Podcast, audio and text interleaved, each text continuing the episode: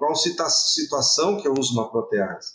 Então, nós uh, sabemos muitas vezes que a protease age em fontes é, sobre a soja, que é uma proteína de alta, de alta qualidade, muitas vezes os resultados não são tão bons quanto com outras fontes é, proteicas ou mesmo fontes energéticas que têm um nível de proteína, é, uma proteína que não é bem utilizada. O próprio milho se beneficia disso.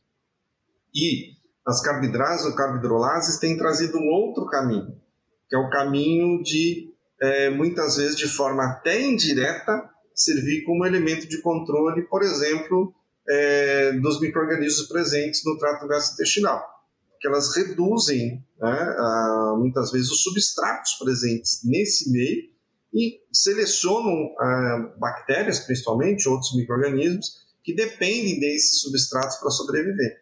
Então, esse é um papel que indiretamente a enzima passa a ser até um elemento que facilita a substituição dos antibióticos, que é o próximo item da fala.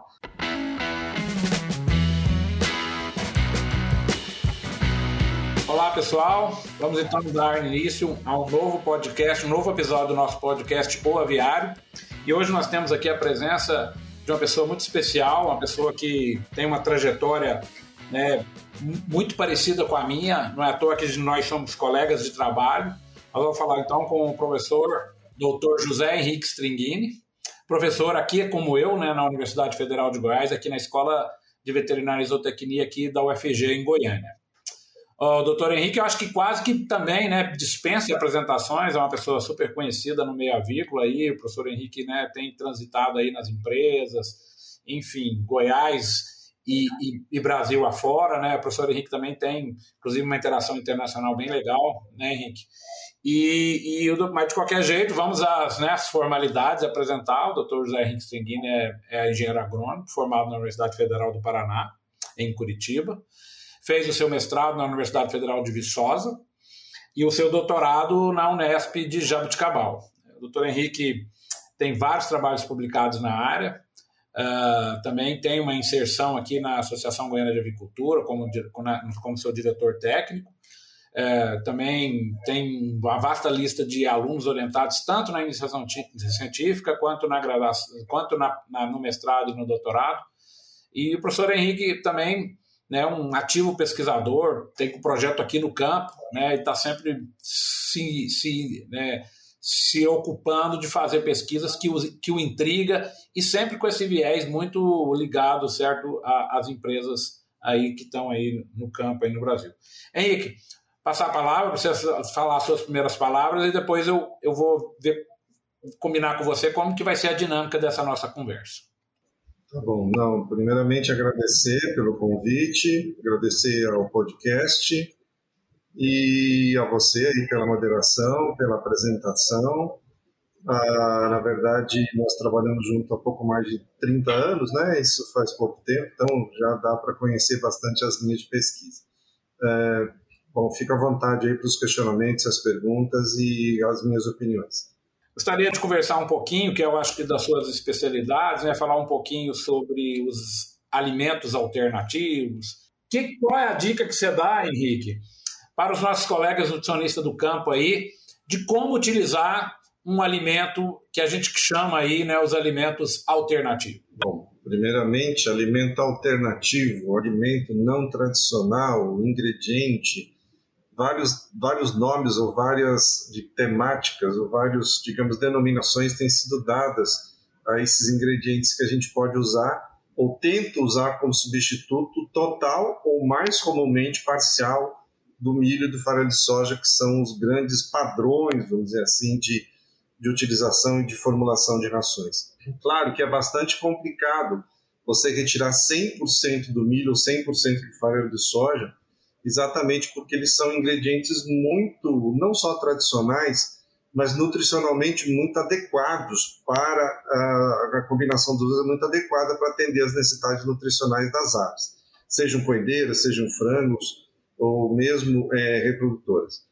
Então, esse é, um, é, o primeiro grande desafio do nutricionista: achar algo para substituir, e eu digo que a substituição mais comum é a parcial, porque total você tem poucas opções e muitas vezes não são opções economicamente viáveis, é, ou se são economicamente viáveis, muitas vezes não tem demanda, ou seja, existe demanda, perdão, mas não tem volume suficiente para atender as necessidades de uma agricultura brasileira gigantesca.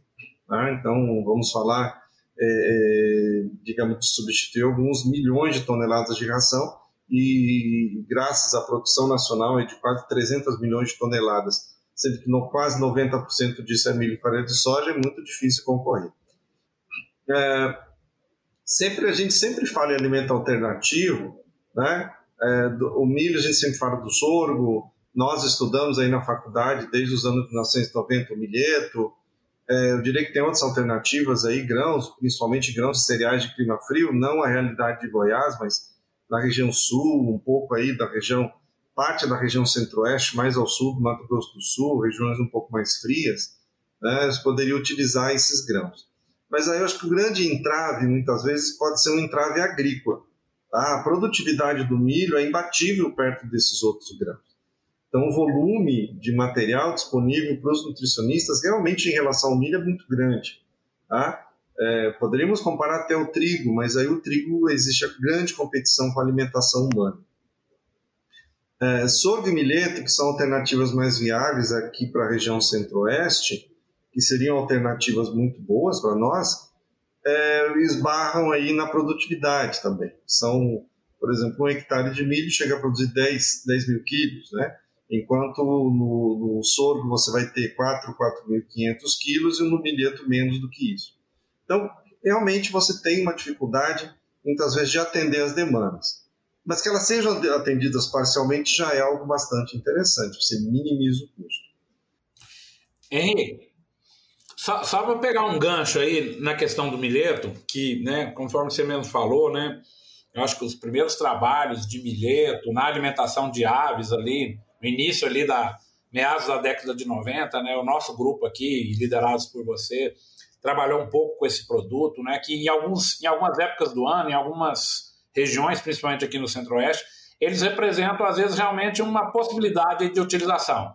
É claro que isso que você acabou de falar, a questão do custo é, é, é tem que ser levado em consideração para ver se, se tem a oportunidade de usar, mas especialmente para o milheto. Qual a dica que você daria para os nutricionistas? Vamos imaginar que um determinado nutricionista tem uma oferta de milheto a um preço que seja, vamos dizer, é, é, atrativo. E qual, qual seria, vamos dizer, a, a dica que você daria para usar? E aí vamos pensar em corte e também em, em poedeiras. Qual que é a dica que você daria para usar esse alimento em especial? E aí, só para aproveitar, né? Porque como a gente fez trabalho com isso, é, não podia deixar passar, pegar esse gancho aí do milheto. Não, ele é, ele é um grão energético, assim como o milho, só que ele tem mais ou menos de 5 a 10, às vezes um pouco menos em termos percentuais, né, de energia comparativamente ao milho. Então ele acaba levando essa desvantagem. Mas ele é mais proteico, ou seja, ele passa a ter alguns aminoácidos essenciais é, em volume maior do que o milho. Então, ele pode ser uma alternativa interessante, inclusive reduzindo a inclusão de farelo de soja por conta dessa proteína e dos aminoácidos mais altos, mas vai necessitar de uma suplementação energética. Então, a suplementação total do milho pelo milheto vai exigir a inclusão de uma fonte de energia alternativa, um extra, um óleo, uma gordura animal ou vegetal, para poder suplementar. É, mas é, fora esses, digamos, as grandes diferenças, é, e a despeito de um valor de fibra um pouquinho superior ao do milho, ele é uma alternativa bastante interessante quando existe a disponibilidade. É, mas para isso ele precisaria estar um custo inferior a 70% do quilo do milho, né? porque senão a justificativa de inclusão total dele realmente vai ser bastante complicada. É, existe um problema de moagem, porque ele é um grão pequeno, né? mas para aves isso é, não é uma, uma dificuldade tão grande assim, porque a moela realmente é uma trituradora excepcional em termos de, de, de muito competente quando a gente está pensando na, na, no tamanho da partícula, então vale muito a pena é, é, você utilizar quando você tem disponibilidade. A ideia é que você faça inclusões aí de 10, 20 ou até 30% aí de, de substituição no milho, principalmente é, nas fases iniciais, é, para você realmente ter um valor econômico da ração. Agora, se tivesse disponibilidade para 100%, vai depender muito do custo da gordura. Né? Então, isso é realmente um fator que, na minha opinião, acaba sendo não limitante, mas acaba trazendo um custo é, adicional à dieta. E, e, na questão da postura comercial, aí, a questão das tintofilas, como é que ficaria a utilização desse produto? É, você, aí você não tem, né? Você tem que colocar uma fonte de pigmentação. Uh, você vai perder. Isso tanto com o sorgo quanto com o milheto, você vai perder. E claro, também os outros eh, cereais de clima frio, né? Não é a realidade aqui do estado de Goiás, mas é aqui do Centro-Oeste, mas é uma realidade aí para a região sul. Uh, eu penso que você tem, tem alternativas ótimas de substituição parcial, como eu disse, não total, né, dos grãos, com valor com um custo, custo bastante compatível. E uma outra fonte, Henrique, que tem sido né, muito estudada ultimamente, é, com a questão né, da produção do etanol né, a partir do milho, né, é, surgiu essa possibilidade de usar esses, né, esses coprodutos aí da, do benefício do, ulho, do milho para uso do etanol. O que, é que você diria dessas fontes aí? Nos Estados Unidos eles fizeram isso, vários trabalhos né, mostrando aí esses coprodutos e aqui como é que é a sua experiência com esse produto, o que, que você tem feito, o que que, qual é a sua dica para usar esses produtos? Uh, na verdade, uh, uh, alguns, foram poucos os projetos feitos com os, os DDGs, né? É, então, esses são produtos ainda em desenvolvimento pelas grandes indústrias. É um processo, eu diria, irreversível. Aqui no Centro-Oeste, se eu não me engano, tem de 15 a 18 projetos em andamento de produção do, do de beneficiamento do, do milho, principalmente, para a produção desses compostos, mas ainda carece é, de informação não só nutricional, mas informação principalmente sobre qualidade e variabilidade desse, dessas amostras, né? Desse, dessa amostra não, desses ingredientes. O que a gente observa ainda é que muitas indústrias estão buscando a forma ideal de produzir o etanol e acabam, por conta dessa busca, alterando muitas vezes a composição desses compostos. Então é importantíssimo que você tenha ideia de como é a variação nutricional desses compostos. É, existem aí projetos, né, uma proposta de projeto para se testar alguns desses compostos produzidos aqui na região centro-oeste, para tentar determinar o perfil nutricional desses compostos. Isso é extremamente importante, principalmente no momento em que a gente vive é, de implementação do NIFS, né, a plataforma de avaliação de ingredientes, que é básica hoje para qualquer boa fábrica de ração, ou pelo menos as fábricas de ração de maior porte, para que a gente possa ter padrões para poder orientar o nutricionista. Então, a grande dificuldade do uso do DDGS é exatamente dos DDGs, né? não DDGS especificamente, que esse é o seco, né? Então, existem os úmidos, o... alguns são mais proteicos, outros com mais gordura, um com mais fibra. Então, existe uma variação que a gente precisa tomar, tomar em conta desses compostos. Mas eles são alternativas que nós não vamos poder fugir delas mais não, tá? Porque vão estar disponíveis em grande quantidade. O custo vai depender muito de transporte, da região onde ele está sendo produzido. Faltou um pouquinho comentar sobre os proteicos, né? Eu acho que as alternativas é o farelo de soja, né? que, na minha opinião, são um pouco mais complicadas, porque o farelo de soja realmente é um produto muito bom, né? uma fonte proteica muito interessante para a agricultura. Mas hoje, é, a maioria dos grandes produtores, principalmente produtores de frangos, convivem muito com a utilização de farinha de origem animal. E realmente é um, é um não há como a gente é, fugir desse, desse, assim, dessa utilização por vários fatores. O professor Mário Pens é, sempre comenta né, que existe não só fornecimento de proteína de qualidade, de minerais como cálcio e fósforo, mas também a questão de utilização de compostos que seriam descartados pelos abatedores, né? E são de excelente valor nutricional quando bem processados para aves e suínos, ou para, as categorias diferentes de aves que a gente é, trabalha.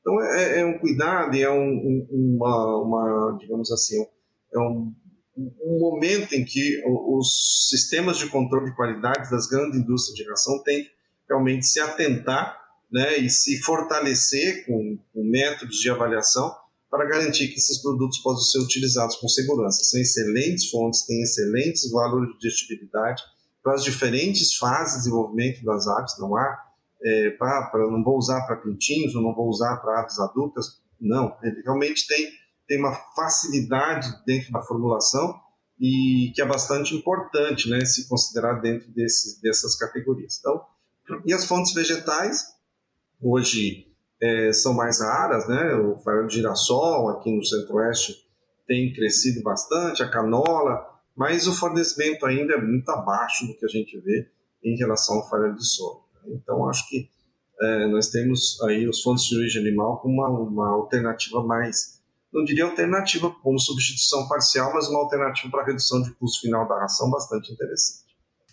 Justamente, né? E pegando o gancho até nesses dois últimos alimentos que você falou, né? Tanto os produtos de origem animal como também os DDGS, aí, os DDGs, é... e trazendo já o assunto da enzima, né, Henrique? É, eu acho que o nutricionista vai ter que prestar muita atenção, e eu costumo dizer, eu tenho falado isso muito, que vai haver uma customização em relação ao uso de determinadas enzimas de acordo com esse produto alternativo que você está trazendo, né? Como é que você enxerga exatamente essa questão da enzima trazer? Claro, quando a gente fala em milho soja, a gente conhece melhor os resultados. Quando você muito bem colocou, a gente está trazendo um, um, um produto alternativo, principalmente quando ele não tem muita padronização, o nutricionista tem que resolver esses problemas. Como que você enxerga as enzimas? E aí já falando um pouco além né, dessa questão do uso combinado com esses produtos alternativos, como você enxerga essas enzimas como ferramenta para o nutricionista né, buscar tirar mais nutrientes desses alimentos aí e dar mais desempenho para as aves? Eu vou fazer uma brincadeira agora. Eu acho que existe, a gente fala em antes de Cristo, depois de Cristo, acho que a nutrição animal vem antes da enzima e depois da enzima.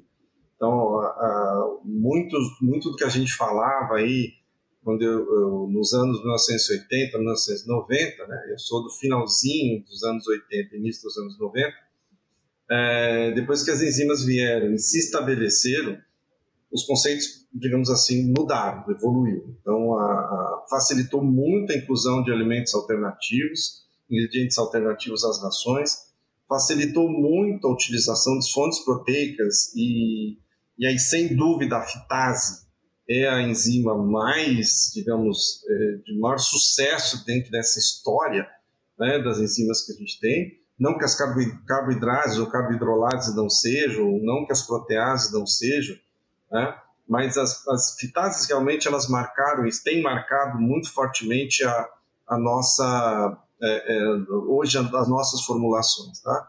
É, uma economia eu lembro da gente discutir muito fontes de fósforo, não que isso não seja importante fazer isso agora, mas as fitases vieram de uma forma muito importante para reduzir muito fortemente a dependência dessas fontes de fósforo mineral. Né? E, e, somadas aí com a, a capacitação dos, dos abatedouros para a produção das farinhas de carne e ossos como fonte de carne cálcio e fósforo, também nos ajudou bastante nesse sentido. Uh, eu vejo, eu vejo assim que a FITAS mudou o nosso ponto de vista e vai mudar ainda mais. E cada vez mais a gente estuda, mais a gente aprende, tá? E a gente estabelece, a gente tem que estabelecer muitas vezes na pesquisa a gente não se preocupa às vezes não nem tanto com custo, mas muito com eficiência. Então, os conceitos de superdose de fitase, os conceitos de combinação de enzimas, fitases combinadas com carboidrases ou carbohidrolases, e combinadas com proteases, realmente são, são conceitos que podem, às vezes, até dar um nó na cabeça dos nutricionistas. Uh, o, muitas vezes, entender como que essa enzima atua, ou qual que é a proposta de utilização dessa enzima dentro da ração, é que é o grande desafio do nutricionista. Tá? A gente não discute muito a fitase, porque realmente é, ela, é, ela é uma enzima extremamente eficiente. Né? Hoje a gente discute as proteases, em qual situação que eu uso uma protease.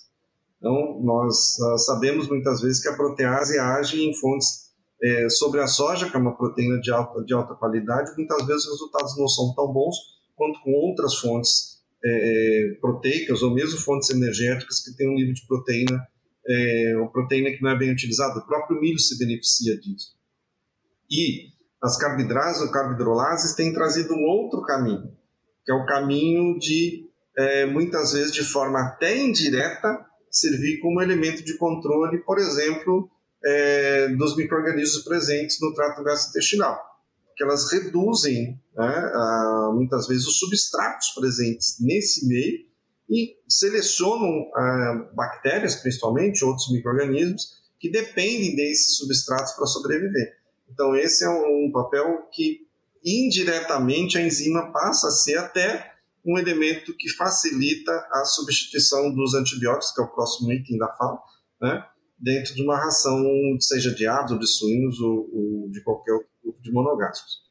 Então, a, eu vejo as enzimas assim como é, eu, não, não, eu, a brincadeira do antes da enzima e depois da enzima, para mim, é, é, muito válida, para qualquer nutricionista tá, que precisa parar para pensar sempre com muito cuidado e ter bastante consciência de qual enzima ou quais enzimas ele vai utilizar. E é, é, e é isso que você falou, né, Henrique? A enzima não vai ser igual ou aquele pacote ou aquelas enzimas independente da ração. A gente vai, talvez lá na frente, entender melhor né, como cada enzima ou quanto cada pacote de enzimas vai atuar de acordo com a sua formulação. De que, que você está usando. Isso que você colocou em relação ao controle de, de micro-organismos é fantástico. Quer dizer, de repente a enzima, por si só, ela resolve o problema da retirada do, do, do, do antibiótico promotor de crescimento ou melhorador de desempenho. Então, como é que você enxerga justamente essa questão assim de você e claro, deixa eu até fazer mais uma observação. Às vezes uma, uma enzima promete aí uma determinada economia de energia, outra uma determinada economia de, de proteína, e às vezes quando eu somo várias enzimas, muitas vezes esses resultados também eles não são linearmente aditivos. Quando eu ponho duas ou três enzimas, não é porque cada uma está prometendo uma, uma, um acréscimo de energia ou de proteína, que quando eu junto elas, eles vão se somar esse acréscimo. Tá? Então, como se enxerga isso no futuro, da gente entender melhor e a enzima fazer parte, inclusive, da formulação do nutricionista. Ela, determinado tipo de, sei lá, substrato já traz um determinado tipo de enzima com determinada proposta. Como é que você, já que você falou que é, como você, como você disse, né, antes e depois, e nós já estamos aprendendo e cada vez aprendemos mais ainda com as enzimas, lá na frente, aqui daqui um pouco, daqui a 4, 5 anos, como é que você enxerga justamente essa interação do uso estratégico de enzimas, inclusive em fases diferentes do, do frango, né? Vou usar uma enzima aqui na fase inicial, vou usar outra ali na fase final. Como é que você enxerga essa, essa, vamos dizer, essa flexibilização do uso da enzima? É, e, e, existem também, não só isso, como também as realidades. Né? A realidade do, da, da ração do frango de corte, por exemplo, é a ração dos reprodutores e das poedeiras. Então, são animais de vida longa e que muitas vezes ah, o, o, ganho que eu espero de um frango, né, imediati, imediatismo, imediatismo né, que eu espero do frango quando eu estou utilizando uma, uma ração, não vai ser o mesmo de uma poedeira e às vezes nem sempre de uma reprodutora. Então, cada dieta, cada fase vai necessitar de um tipo de, de conhecimento específico para poder utilizar esses componentes. Tá? Então, é, pensando no frango, nesse imediatismo, é, realmente é, esse 1 mais 1 nem sempre é 2, mas ele pode ser 3, dependendo da forma como eu utilizo, dependendo da combinação de ingredientes que eu estou fazendo na dieta, ou dependendo do próprio equilíbrio.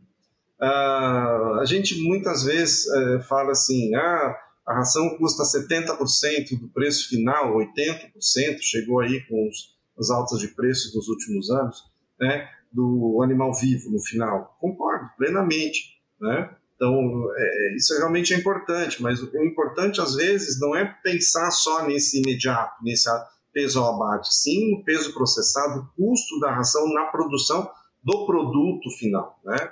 Então, às vezes, o custo de uma, um filé de peito não é exatamente 70%. Então, a gente tem que fazer, fazer essa relativização muitas vezes.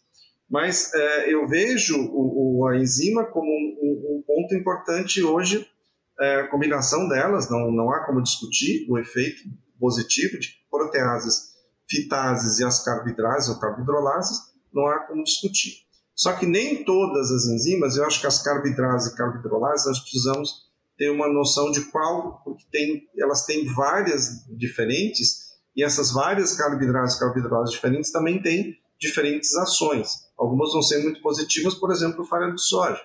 É, eu falo assim, poxa, a protease o farelo de soja não seria mais eficiente? Não, muitas vezes algumas carbohidrolases são muito eficientes para farelo de soja. Tá? Que a ave, é, diferentemente do suíno, ela perde muito no aproveitamento por conta do tempo de digestão. Né? Quando eu falo do frango, eu falo no máximo em 5 horas entre a entrada e a saída do alimento, ou seja, entrada e lá, chegada lá no, na cloaca para defecar.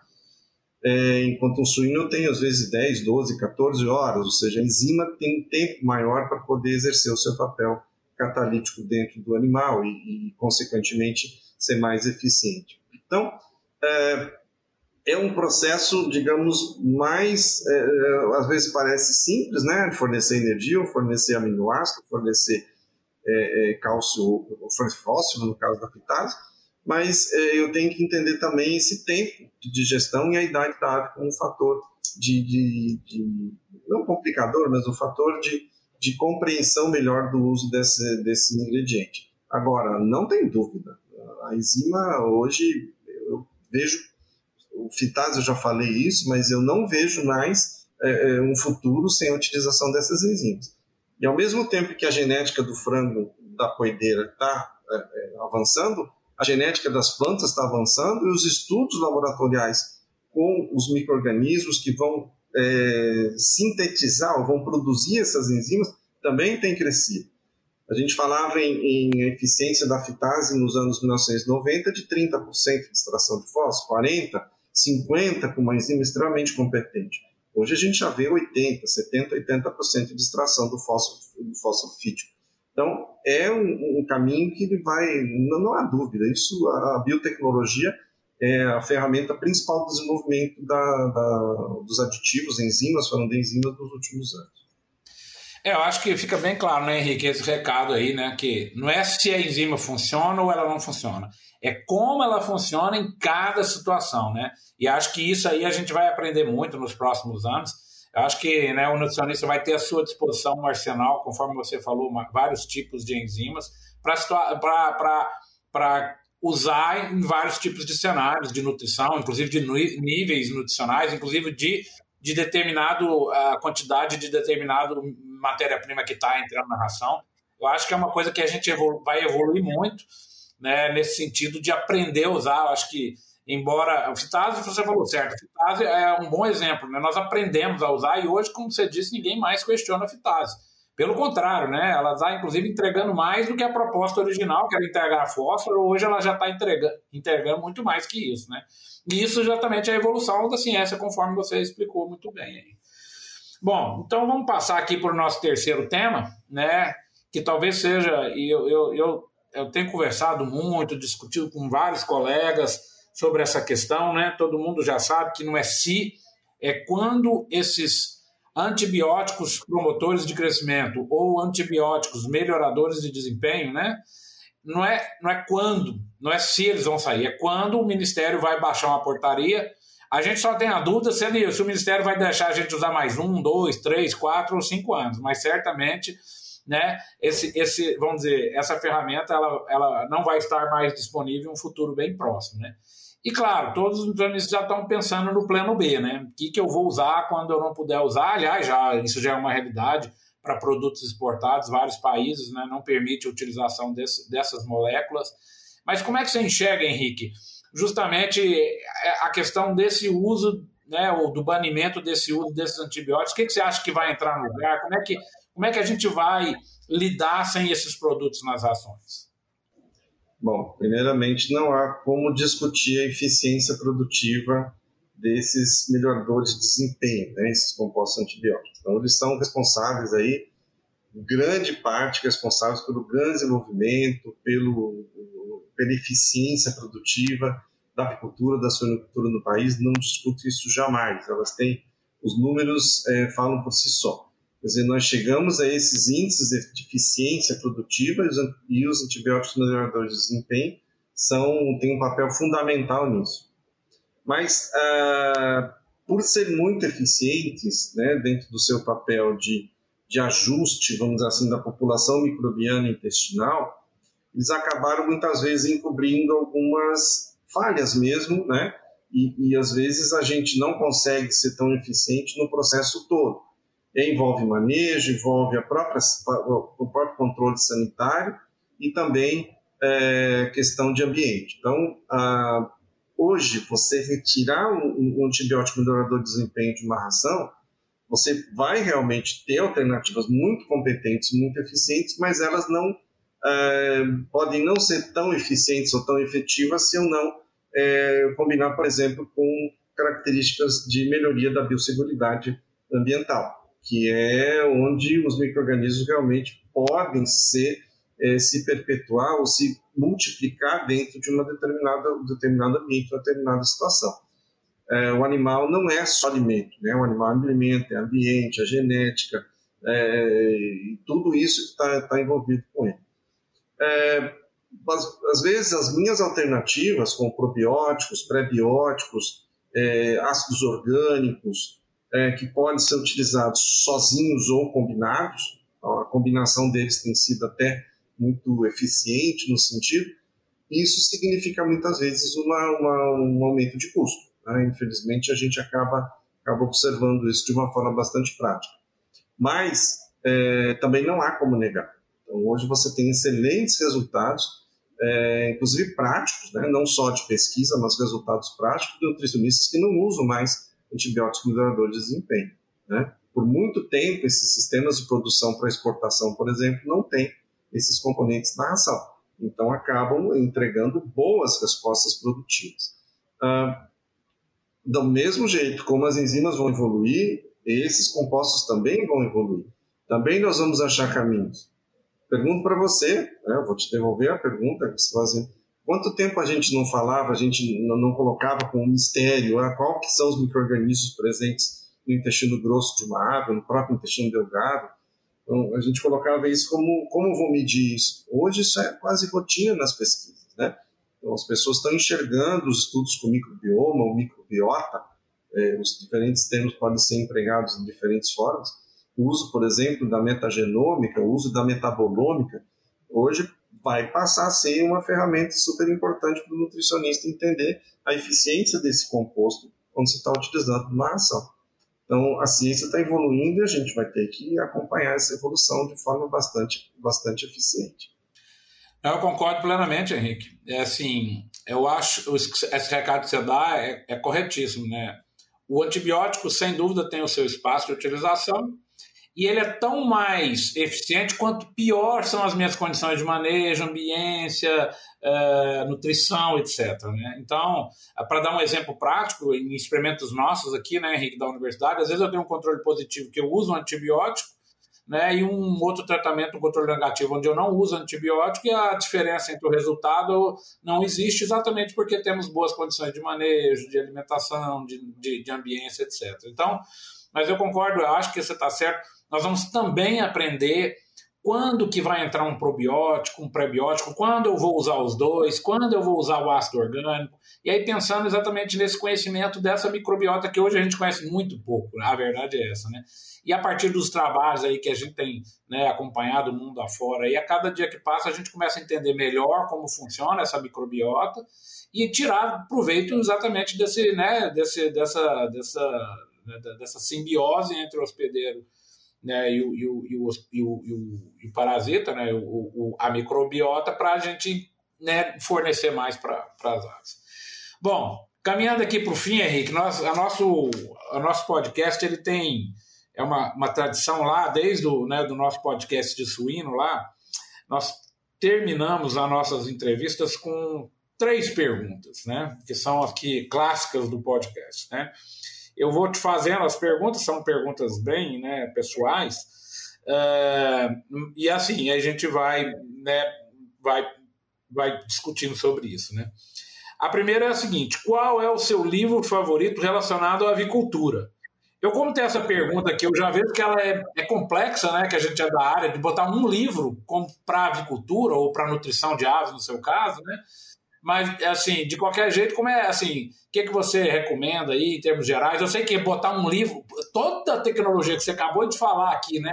De três assuntos super palpitantes, super é, relevantes e, e, super atuais, é, botar um livro para responder essas três perguntas hoje é quase impossível, mas você tem algum livro aí que te marcou, enfim, na nutrição de aves ou na avicultura, que você pudesse aí é, sugerir aos nossos participantes aí do nosso podcast? É, eu, vou, eu, vou, eu, vou, eu, vou, fazer a primeira pergunta, a primeira resposta bem enigmática. Tá? O, o, o livro que mais me marca vai ser o próximo, tá? o próximo a ser lançado, porque realmente eu estou curioso para saber quem vai fazer o lançamento do próximo livro. Né? É, e claro, em agricultura hoje a gente quase não se baseia em livros, se baseia em, em científicos, se baseia em, em, em, grandes palestras e opiniões, né? Então esses podcasts hoje passam a, a vamos assim, tornar muito próximo o pesquisador, o, o, o, indivíduo, o formador de opinião, deixa eu chamar dessa forma, acho melhor, né? Tirar dos professores e pesquisadores essa, essa hegemonia, muitos formadores de opinião estão aí no mercado, né?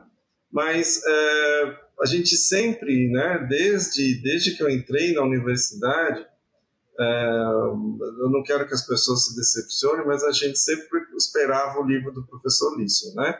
Então, sempre esperava qual era o livro que o professor Lício ia lançar para a gente poder. É, é, depois ele parou de lançar, né? Nós ficamos órfãos.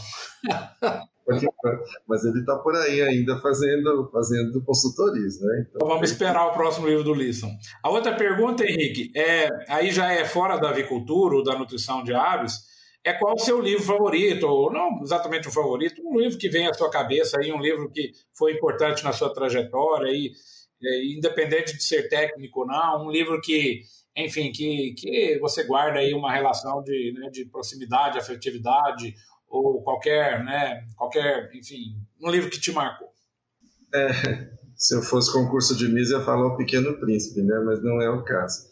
Mas uh, eu vejo que tem, também é muito difícil. Eu leio bastante, eu gosto de muitas coisas, eu gosto muito de livros de poesia, tá? mas eu vou agora eu vou falar de uma pessoa que me marcou muito durante o final da minha graduação, tá? É, qualquer livro da Cora Coralina, tá? Porque eu acho assim um, um, é, de uma simplicidade tão fascinante, né? O poema do milho para mim é um dos do, do algo que quando ela fala que da pobreza vegetal vem a riqueza do grão, para mim acho que não existe melhor definição do milho do que essa. E, e legal, né, Henrique? Você nem sabia que você vinha para Goiás, né? Que é a terra de Cora, né? Então você já tinha essa paixão antiga e veio para Goiás, né? Então fortaleceu o laço com Cora, que é realmente uma poetisa brilhante. Né? Eu li todos os livros dela é, de 83, 1983, 1985. E como eu fui um dos responsáveis por montar o o convite de formatura, que era um, né, um papel grossinho, que a gente fazia um livrinho com as fotos de todo mundo. Eu coloquei vários é, trechos de poemas da, e trechos de livros da Cora Coralina, já que eu fui responsável por essa parte, digamos assim, é, de literatura do nosso convite de formatura. E para terminar aqui, Henrique, é, na sua opinião, o que diferencia um profissional da avicultura de sucesso? Como você enxerga que uma pessoa precisa ter, né, para alcançar o sucesso? O que, que você acha que diferencia? E é bom, você acha que é uma pessoa muito boa para falar sobre isso, porque você, né, como professor, participa da formação desses alunos, né, e você vê que tem uns que alcançam muito sucesso e outros nem tanto. Como é que você enxerga? Que dica que você dá para essa moçada aí que está em início de carreira? O que, que ele tem que, vamos dizer, ter para ser um cara diferenciado e alcançar o sucesso? É, eu não vejo uma fórmula pronta, né? Não dá para dizer que, que é, a pessoa precisa ser obstinada, precisa ter é, é determinada, mas assim, é, uma das características que mais chama atenção, é, me chama atenção, é quando a pessoa tem a humildade, tá? a humildade de reconhecer que sempre vai ter uma pessoa melhor que você, né? Você sempre vai aprender. Às vezes você vai aprender com um grande mestre, um grande pesquisador, uma cabeça extremamente privilegiada, como você vai aprender com aquele indivíduo que está no dia a dia lá na roça, trabalhando com o animal todo dia, observando os detalhes, observando as minúcias, observando é, coisas que você não vê. Tá? Então, é, vou usar uma frase aí de uma música do Caetano Veloso, né? Cada um sabe a dor e a delícia de ser o que é. Então, isso é um, um, um, um acho que que a gente precisa dosar um pouquinho. Mas eu diria a palavra, para mim, a palavra humildade ela é chave. Tá? Você precisa ter ambição, você precisa ter persistência, resiliência, não desistir frente aos desafios que, que, que vão aparecer na sua vida. Desafios, às vezes, vão parecer muros intransponíveis, né? vão parecer barreiras que vão te cegar, te ensurdecer, te emudecer naquele determinado momento, mas acho que a humildade de dizer assim, poxa, eu, preciso parar e aprender um pouquinho mais. Então, nesse parar e aprender um pouquinho mais, de reconhecer as suas, suas limitações como ser humano, né, que a gente é ser humano, como sempre, a gente vai crescer sempre. Eu acho que, e nunca desistir, né? Professor Henrique, José Henrique Stringini, muito obrigado pela sua participação aqui no nosso podcast. Muito legal esse papo, muita, né, muitos recados interessantes, muitas informações relevantes. Então, o podcast O Aviário agradece. Pedimos aí para os nossos participantes se inscrever no nosso canal. E eu vou passar a palavra para você para as palavras finais serem suas. Né? Muito obrigado mesmo. Né? E vou deixar você encerrar aí o nosso podcast aí nesse episódio do nosso podcast. Palavras finais são suas. Não, agradeço pelo convite, pela oportunidade de estar aqui falando contigo. Nós nos encontramos todos os dias, mas né, numa condição dessa realmente é, é bastante interessante. Mas eu queria agora para as pessoas que estão, não só os estudantes, os de graduação, de pós-graduação, e principalmente aos empresários, aos técnicos, que, é, que nós continuemos com essa parceria campo-universidade. Eu acho que é, nós da universidade só somos algumas coisas quando nós temos esse retorno do que está acontecendo. Ah, cada vez mais a pesquisa vai ser importante, cada vez mais o conhecimento vai ser vital na vida de todos nós. Eu acho que o nosso papel como professor, como pesquisador, como investigador, é, é, vai ser cada vez mais relevante para isso tudo. Então, ah, humildemente, eu ainda ah, acho que nós vamos, nós vamos aprender muito com essa meninada que está chegando aí, tá? Os nossos nutricionistas, eu, eu sou um fã de muitos colegas nossos que estão no campo, né? Acho, acho que o trabalho coletivo é bastante importante. É, acho que nós na UFG temos um, um bom exemplo, já que nós somos uma equipe de trabalho, há pelo menos 30 anos nós temos pessoas trabalhando junto, alguns se incorporaram nesse caminho. Então vamos pensar que nós juntos somos pessoas que conseguimos ter sucesso, tá? E o sucesso não é de um só, é de todos nós. Tá? Então é, é, agradecer mais uma vez a oportunidade de estar aqui e futuramente, né, se puder contar ou colaborar, eu me coloco à disposição, tá? Obrigado, um abraço. Obrigado, professor Henrique.